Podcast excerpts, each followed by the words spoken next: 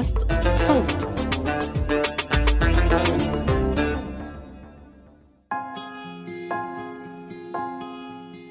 مرحبا. معكم تالا حلاوة من فريق صوت ومنتجة بودكاست عيب. حابة أشارك معكم موسم جديد من بودكاست شرايط بنروي فيه رسائل كتبها المفكر والمعارض السوري ياسين الحاج صالح لزوجته سميرة الخليل. سميرة الخليل معارضة وحقوقية سورية اعتقلها النظام السوري لمدة أربع سنوات من السبعة وثمانين للواحد وتسعين. في الحقيقة مش متعودة أشارك مشاعري على الملأ بس بما إنه عيب بالأساس قنبلة موقوتة من المشاعر وصرنا إحنا وإنتو على متن نفس الرحلة حسيت ضروري أخبركم ليش اخترنا نشارك معكم حلقة من شرايط. بدون مبالغة كل حلقة من شرايط بتحرك فيي مشاعر بضل تأثيرها علي ساعات. بفكر بكمية الحزن والظلم بهذا العالم وقديش صعب الواحد يحمل هالحمل لحاله خصوصي لما الفقد ما يكون هم عام وبس كمان يصير هم خاص ووجع عميق على مدار سنين. في الرسالة الرابعة عشرة من رسائل إلى سميرة بعنوان الفقد تجربة نسائية. ياسين بيحكي لسميرة عن الدموع والكلام والصمت والغياب. رح أترككم مع ياسين وكلماته اللي بنتمنى في يوم يقعد هو وسميرة ويقرأوها مع بعض.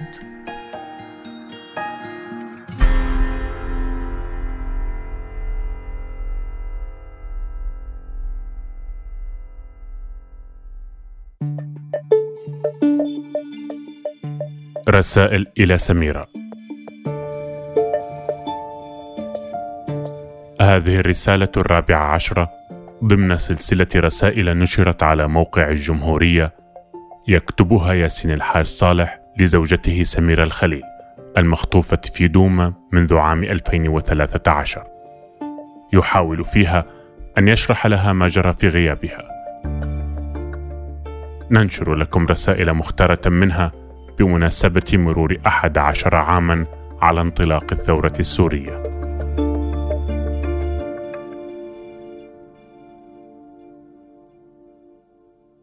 بخطفك وتغييبك طوال ما يقترب من ست سنوات وقع لي أسوأ ما يمكن أن يقع لرجل. ومن أندر ما يقع على كثرة ما يقع في عالمنا من جرائم ومن أفعال وحشية. لم نكن أنت وأنا بالذات بعيدين عن الوجه الأقصى والأندر من أوجه الحياة في بلدنا. وهو يعرض بعض أقصى وأندر أوجه الحياة في العالم كله. لكن يا سمور ما كان يمكن أن يحدث لي ما هو أسوأ من غيابك. حين اعتقلنا منذ سنوات شبابنا الباكر كنا أنت وأنا نعرف من لهم تجارب في هذا الشأن متهيئون له بقدر لا بأس به.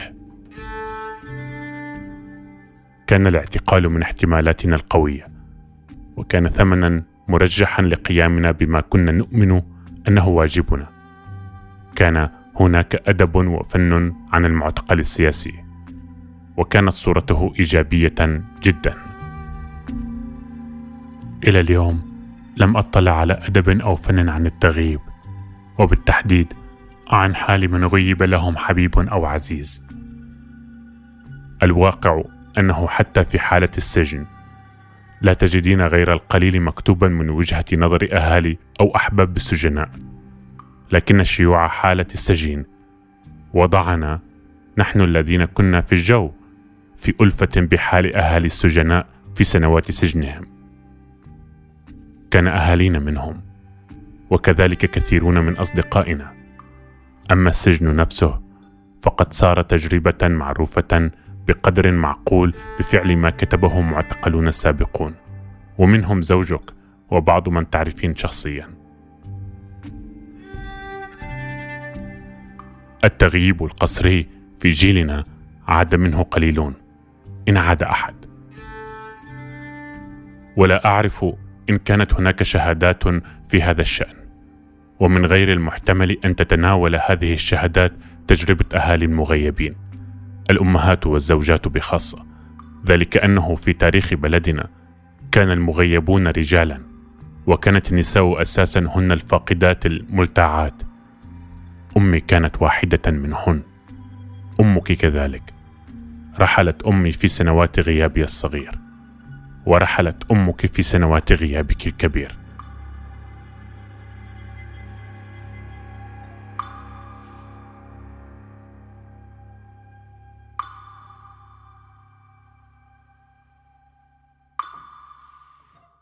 تجربة الفقد هي أساسا تجربة نسائية بقدر ما كان معظم المفقودين رجالا. هذا هو الحال في سوريا في جيل سبق وهو لا يزال السمة الغالبة. ومن القليل الذي أعرفه من بلدان أخرى هناك نساء تركيات يحتشدن مرة كل شهر للمطالبة بمعرفة مصير أبنائهن ممن غيبوا منذ ثمانينيات القرن العشرين. وفي الأرجنتين تتجمع أمهات مفقودي الثمانينيات كذلك في ساحة في العاصمة اسمها ساحة مايو. يسمين أمهات ساحة مايو. وفي المغرب كان هناك حراك نشط في مطلع القرن بخصوص المغيبين في سنوات الرصاص بين الستينيات والثمانينيات. لكن يبدو الأهالي أقل تنظيما والطابع العام سعي السلطة من فوق لإغلاق الملف. حالنا أعقد يا سمور. في جيلنا كان المغيب واحدا. النظام. أما اليوم فقد تكاثر علينا المغيبون من النظام وميليشياته من داعش وجيش الإسلام وغيرهما. واليوم يجري الكلام عن ثمانية وتسعين ألف مغيب. العمل العلني للأهالي ضد المغيبين مستحيل في الداخل وهو مشتت في الخارج. وبفعل ندرة ما هو متاح من أعمال مكتوبة شهادات أو روايات أو قصص أو قصائد. ما كان يمكن أن يسمى أدب الغياب مثلما نتكلم عن أدب السجون. بفعل هذه الندرة لا أجد ما يرجع إليه فيعين على التعامل مع هذه التجربة دون مراجعه مكتوبة. كان أقرب مرجع واقعي إلي هو أمي وقت كنت ثم أخوان لي في غياب صغير عنهما. غياب صغير لأنها كانت تعرف أين نحن. تزورنا بين وقت وآخر.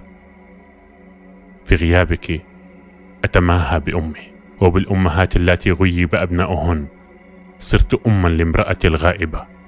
لك يا سمور أنثني غيابك عبر تمثل هذه التجربة الأنثوية وفي التجربة منذ سبعين شهرا ونية. أشعر بالذهول لقسوة وهول ما تتحمله النساء. بخاصة لأنه لا يتاح إلا لقلة منهن أن ينخرطن في نشاط إيجابي من أجل السجين أو الغائب وقلما يتسنى لهن جعل لوعتهن على أحباب غائبين قضية عامة.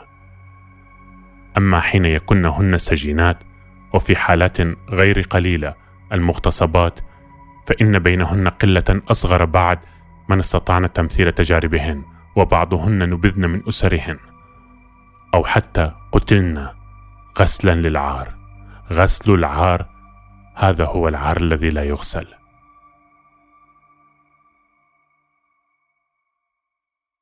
ليس هناك ما يعادل ذلك في تجارب الرجال. أمكن لي أن أتابع قضيتك بمعونة صديقات وأصدقاء. مع ذلك لا أشعر أني بقوة أمي وصلابتها وشجاعتها. كيف أمكن لها ولأمهات كثيرات أن يحتملن كل ذلك الأسى ولسنوات طوال. أجد ذلك مدهشا. بخاصة لأن نسبة كبيرة منهن لا يملكن الأدوات الكلمات المكتوبة أو المنطوقه علنا أو الصور والخطوط والنغمات التي كان يمكن أن تسعف في تمثيل تجاربهن الموجعة أو تقديمها في فضاءات عامة. فتنال وينالن التضامن والمشاركة. في غياب الأدوات يكون الغياب مضاعفا أو تاما. يفاقمه كذلك تشتت التنظيم الذي يقرب الأهالي من بعضهم ويشد أزرهم معا. لعل الدموع تساعد. تساعد النساء أكثر من الرجال لأنهن يستخدمن عيونهن في شيء يتعلم الذكور كبته منذ عمر مبكر. كنت واحدا منهم. وقت رحلت أمي بالكاد دمعت عيناي وغضبت من نفسي لذلك. كنت محتاجا لأن أبكي ولم أستطع تغيرت بعد غيابك. كم تغيرت؟ قاومت الانكسار بأشياء متنوعة يا سمور منها الدموع. لا أتعرف في تجربتي على ما تقوله الصديقة سعاد العبيز من أن للدموع وظيفة شعرية وظيفة أن تنعش وجها مدمرا. أرى أن الدموع تعوض غياب الكلمات أو فشلها. إنها تستدرك عجز الكلمات أو هي تتداركها حين تعجز عن تمثيل التجربة كأنما هي كلمات بديلة أو مكملة. لعل النساء يبكين أكثر لأنهن محرومات من الكلام أكثر ويبكي الرجال أقل لأنهم يمتلكون الكلام أكثر.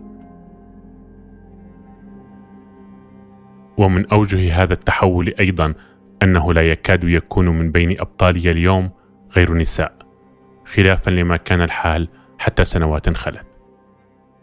منذ سنوات صار الشعار النسوي ما هو شخصي هو سياسي يلخص تجربتي.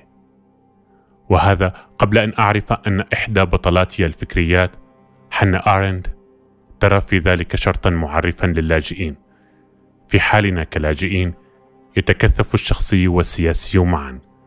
لم أجد مشكلة في كلمة لاجئ يا سمور خلافا لما تقول المثقفة اليهودية الألمانية التي كانت لاجئة في فرنسا لسنوات قبل أن تستقر في أمريكا لبقية حياتها. الكلمة التي كنت لا أتعرف على نفسي فيها هي المنفى ومشتقاتها. أحاول اليوم إيجاد موقع لي بين الكلمات فأجد ولا أجد.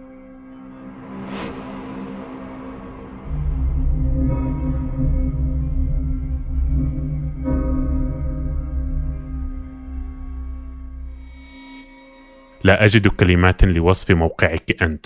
مطلقة الغياب منذ سنوات. أخمن أننا نحتاج إلى اللاهوت ولغته لتمثيل غيابك المديد المصمت. الشخصي هنا ديني سياسي والديني السياسي شخصي. وهذا باب لسجل كبير انفتح وأرجو أنه لن يغلق في أي وقت قريب. ليس في تجارب الدين التاريخية الكثير مما يصمد للمقارنة مع تجربتنا العامة في سنوات الثورة. وتجربتنا الشخصية منذ غيابك. وعلى هذا يمكن أن تبنى أشياء مهمة بدايات جديدة محررة.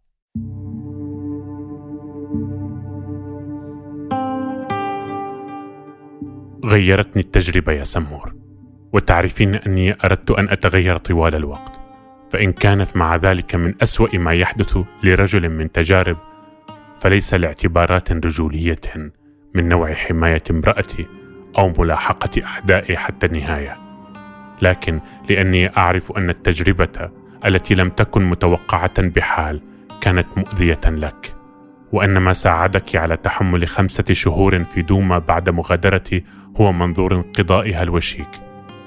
وأن نعيش معا أخيرا حياة كالحياة. ألمك حيال غير المتوقع؟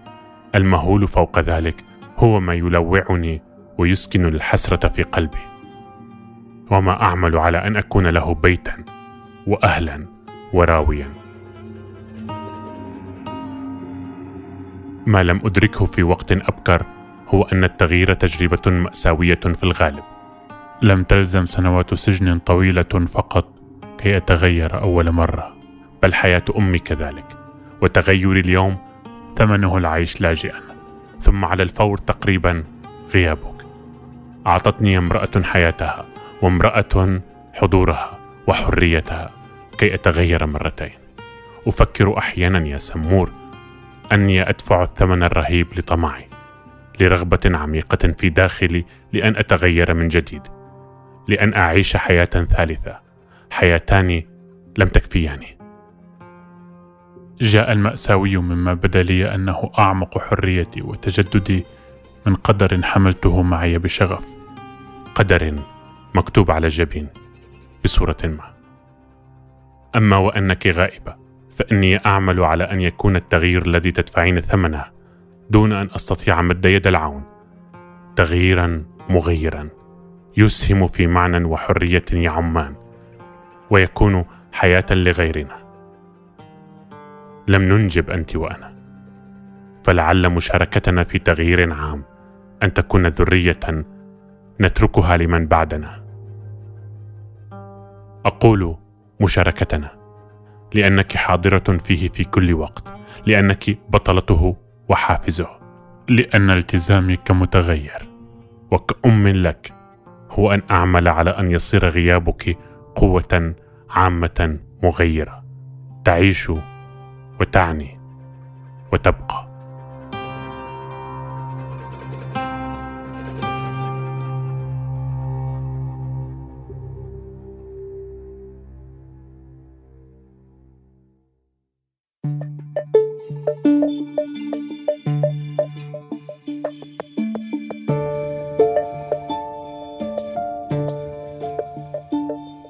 روي هذا العمل بصوت أحمد قطليش. كنا معكم من فريق التحرير عمر فارس ومن المونتاج محمود أبو ندى.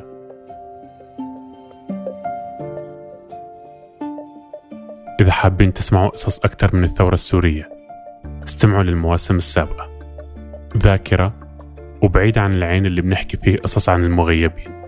ورزان يلي بيسرد قصة الناشطة رزان زيتونة.